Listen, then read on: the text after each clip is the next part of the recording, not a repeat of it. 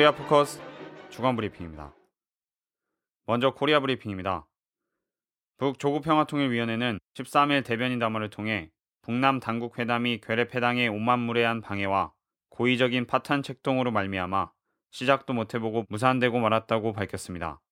조평통은 남측이 통일부 장관을 내보낼 의향이라고 몇 번이고 확약하였음에도 불구하고 회담이 개최되기 직전에 수석 대표를 아래급으로 바꾸어 내놓는 노름을 벌린 것은 북남대화 역사에 일찍이 있어 본 적이 없는 해괴한 망동으로 무례무도의 극치라고 비난했습니다.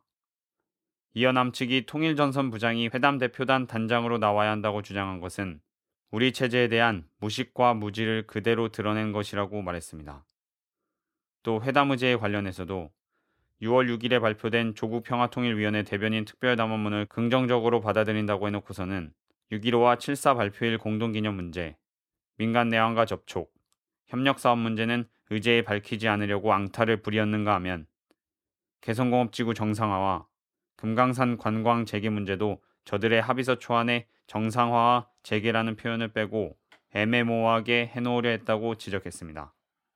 그러면서 남측이 조평통 서기국의 권능이나 급에 대해 문제 제기하는 것에 대해 조평통 서기국은 명실공히 북남 관계를 주관하고 통일 사업을 전담한 공식 기관으로서 굳이 그 권능과 급에 대해 남조선 통일부와 비긴다면 오히려 우리가 할 말이 더 많다고 말하면서 남측이 6.15를 민족 공동의 통일 행사로 치르려던 민족의 소중한 염원을 짓밟고 모처럼 마련된 대화의 판마저 깨버렸다고 강조했습니다. 북노동신문은 15일 6.15의 기치 높이 자주 통일의 앞길을 힘차게 열어나가자라는 제목의 사설을 통해 6.15 공동선언과 14선언을 고수 이행하기 위한 투쟁을 적극 벌려나가야 한다고 강조했습니다. 신문은 6.15 공동선언은 북남 수뇌분들에 의해 합의되고 내외에 엄숙히 선포된 새세기 민족 공동의 통일 대강이라고 밝혔습니다. 그러면서 6.15 공동선언의 발표 이후 북남 관계와 조국 통일 운동에서 이룩된 놀라운 성과들은 북남 선언들의 정당성과 생활력의 뚜렷한 증시라고 설명했습니다. 계속해서 6.15 공동선언과 14선언 이행을 위해 친미사대 외세 의존 행위를 용납치 않는 것, 6.15 민족공동위원회의 책임과 역할을 높이는 것, 남조선 집권 세력의 반통일 대결 책 동을 반대하는 전 민족적 투쟁의 불길을 세차게 지펴 올리는 것, 내외 호전 세력의 무분별한 북침 전쟁 책동을 짚으시고 조선 반도의 평화와 안전을 수호하는 것 등을 강조했습니다. 6.15 공동선언 실천 민족 공동위원회는 15일 해내외 옹결에 보내는 호소문을 발표했습니다. 호소문은 6.15 공동선언 발표 이후 북과 남, 해외의 우리 결에는 이전 시기에는 상상조차 할 수 없었던 놀라운 성과들을 연이어 펼쳐놓았다고 밝혔습니다. 허나 지난 5년간 6.15의 정신이 부정되고 군사적 긴장과 대결이 격화되는 속에서 북남 관계는 나날이 악화일로를 걷게 되었으며 6.15 시대의 상징인 금강산 관광이 중단되고 개성공업지구까지 존폐의 위기에 처하게 되었다고 전했습니다. 그러면서 이는 민족 공동의 통일 대강이며 이정표인 6.15 공동선언을 지키고 이행해 나간다면 평화와 통일 번영의 넓은 길이 열리지만 6.15 정신을 부정하면 불신과 대결의 냉전 시대로 되돌아가게 된다는 것이 지난 5년의 세월과 오늘의 현실이 우리에게 주는 뼈저린 교훈이라고 강조했습니다. 북 국방위원회 대변인은 16일 중대담화를 통해 북미 당국 고위급 회담 개최를 제안했습니다.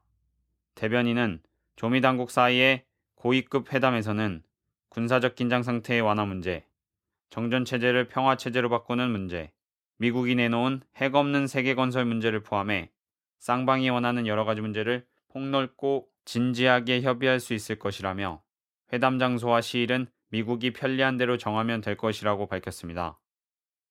이어 미국은 진정으로 핵 없는 세계를 바라고 긴장 완화를 원한다면 차례진 기회를 놓치지 말고 우리의 대범한 용당과 선의에 적극 호응해 나와야 할 것이라며 모든 사태 발전은 지금까지 조선반도 정세를 악화시켜온 미국의 책임적인 선택에 달려있다고 강조했습니다.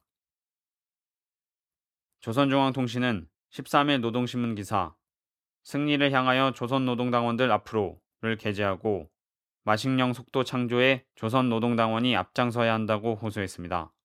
기사는 마식령 전역에서 창조되고 있는 비상한 건설 속도가 지금 세계의 이목을 집중시키고 있다며 경애하는 원수님의 의도를 받들어 온 나라가 마식령으로 달리고 있다고 밝혔습니다. 남이 한 걸음 달리면 열 백 걸음 달려야 하는 사람이 당원이고 위급한 정황이나 결사전의 마당에 남 먼저 뛰어들어야 하는 사람이 당원이고 적의 칼이 목에 와 닿았다 해도 옳은 것은 옳다고 말하는 사람이 당원이고 황금 앞에서도 마음을 달리 먹지 말아야 하는 사람이 조선노동 당원이라고 강조했습니다. 이어서 남코리아 브리핑입니다. 12일 남북 당국 회담이 무산된 데 대해 김대중 노무현 정부에서 대북 정책에 관여했던 인사들은 김양건 통일전선부장을 북측 단장으로 나오라고 한 남측 탓이라고 한 목소리를 냈습니다.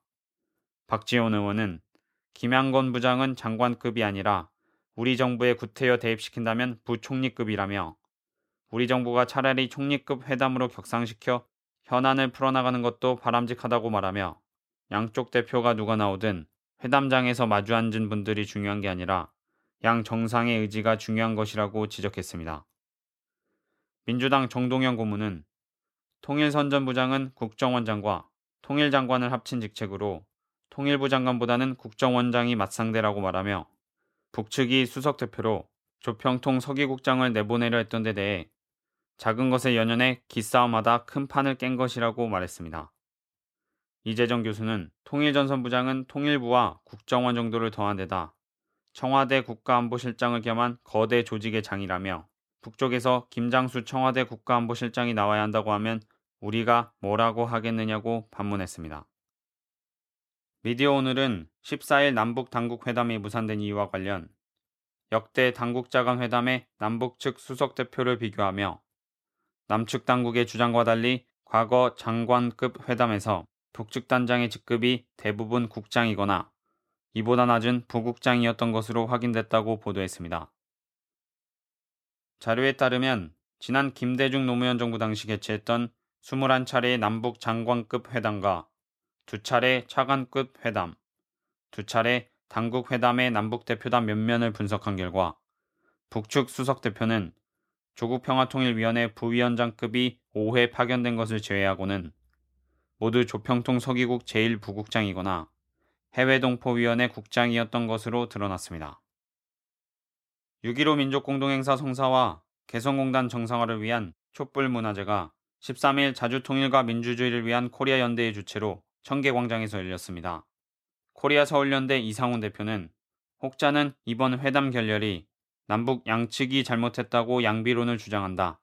그러나 북은 이미 강지영 조평통 서기국장을 수석대표로 결정했지만 남측이 김양건 통일전선 부장이 나오지 않으면 안 하겠다고 고집하고 또 장관이 아닌 차관을 내세워 일방적으로 통보해 결국 결렬된 것이다며 박근혜 정부가 진정성이 있다면 신뢰 프로세스라는 신뢰가 있다면 이렇게 나오지 않았을 것이다. 결렬의 책임은 박근혜 정부에게 있다고 쓴소리를 했습니다. 그러면서 서민들은 전쟁 위기 속에서 하루하루를 숨을 졸이며 힘들게 살아가고 있다며 하루빨리 박근혜 정부가 마음을 고쳐먹고 당국 간 회담을 다시 추진하고 6.15 공동행사에 박근혜 정부가 나서고 6.15 공동선언 14선언을 이행해야 한다고 목소리를 높였습니다. 민주당 진선미 의원은 13일 국회 대정부 질문에서 전 국가정보원장 원세훈이 재임 시절 저지른 권력형 비리 의혹을 폭로하고 법무부 장관 황교안에게 과연 법무부의 불구속 수사 방침이 정당한 것인지를 따져 물었습니다. 진 의원에 의하면 원세훈은 1993년 서울시 부시장 재직 당시 현재 수사를 받고 있는 황보건설의 서울시 공사 수주를 적극 지원했으며 퇴임 이후 대형마트 이모 사장과 부부 동반 제주도 여행, 미국 LA 골프 회동 등을 가진 것으로 밝혀졌습니다. 진 의원은 이러한 사실을 폭로하며 최근 정보원 정치 선거 개입 사건에 대해 압력을 행사하고 있는 것으로 비판을 받고 있는 황교안 법무부 장관에게 국정원법과 공직선거법 위반뿐 아니라 지위를 이용한 권력형 비리를 저지른 장본인을 불구속 수사하는 것에 대해 국민이 납득하겠냐고 반문했습니다.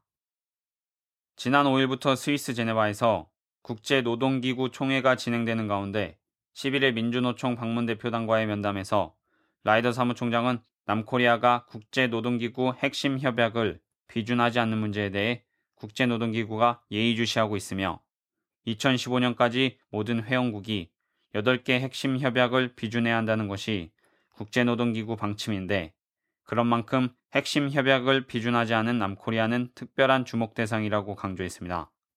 그러면서 남정부가 국제노동기구 결사의 자유위원회 권고를 이행하지 않고 권고가 반복될수록 그 강도는 점차 높아지고 있다며 남정부가 계속해서 국제노동기구 권고를 이행하지 않을 경우 이전보다 강화된 권고를 내릴 것임을 시사했습니다. 박근혜 대통령의 과거 정부 책임 발언 이후 새누리당이 민주당이 추진 중인 전두환 추징법에 적극적 검토를 시작하며 법안 처리가 급물살을 탈 전망입니다. 민주당은 전두환법의 6월 통과를 목표로 박 대통령의 발언을 지렛대 삼아 새누리당을 강하게 압박하고 있고 새누리당도 관련 상임위에서 심도 있게 논의하겠다는 입장입니다. 박 대통령은 지난 대선 당시 TV토론에서 전 전 대통령으로부터 받은 돈 6억 원을 사회에 환원하겠다고 약속한 바 있습니다. 끝으로 국제브리핑입니다.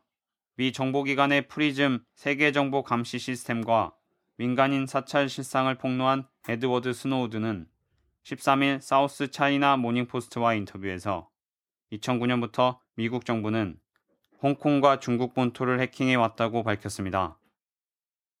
그는 미 정부의 대표적인 해킹 목표로 홍콩의 중국 대학을 지목했으며 미국이 전 세계적으로 6만 1000건의 해킹 작전을 벌였으며 이 가운데 홍콩과 중국을 목표로 하는 것은 수백 건에 달한다고 폭로했습니다. 특히 미정부가 해킹 방식에 대해 개별 컴퓨터가 아닌 백본망에 접근해 수만 대의 컴퓨터를 해킹했다고 주장했습니다.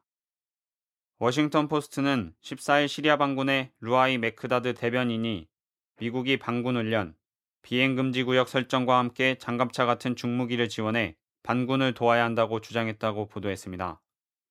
자유시리아군의 메크다드 대변인은 미국이 소총을 보내면 무엇이 달라지겠는가 라며 전략적이고 결정적인 군사 지원을 요청했습니다. 한편 14일 로이터 통신 보도에 따르면 오바마 정부는 시리아 정부군의 화학무기 사용을 확인했다고 결론 짓고 시리아 반군에 대한 무기 지원을 승인했다고 밝혔습니다. 중국 지린성이 북코리아와 접경한 투먼에 조성한 조선공업 원구에 중국의 유명 대기업 입주를 추진하기로 했습니다. 노컷뉴스는 11일 지린성 경제기술합작국이 국제합작시범 구중점 사업을 공개하면서 이 공단을 첨단 정보통신과 전자, 애니메이션 산업단지로 중점 개발하고 가전업체인 캉지아 그룹과 하이얼 그룹의 입주를 추진하기로 했다고 보도했습니다. 이 공단은 중국에서 유일하게 북의 노동력 고용이 공식 허용된 곳이며 현재 세 개 기업이 입주해 있습니다. 이란의 새 대통령 선거에서 중도파 후보인 하산 로우하니가 당선되었습니다. 예루살렘 포스트는 16일 로우하니의 당선이 이란의 전략적 위치에 직접적인 변화를 주지는 않겠지만 여러 이슈들에 대해 국제적 압력을 피할 수 있도록 전술적인 후퇴는 가능케 할 것이라고 진단했습니다. 예루살렘 포스트는 성직자 출신인 로우하니를 일반적으로 중도 온건 노선을 걸어온 인물로 평가하지만 마흐무드 아흐마디 네자드 대통령과 비교해 보면 그를 실용주의적인 인물이라고 묘사하는 게 더 정확하다고 전했습니다. 지난 4월 로하니 당선자가 이란 대통령 선거에 출마할 의사를 공식적으로 선언할 당시 그는 내가 대통령이 된다면 서방과의 관계를 개선하겠다고 말한 바 있습니다. 코리아 포커스 주간 브리핑이었습니다.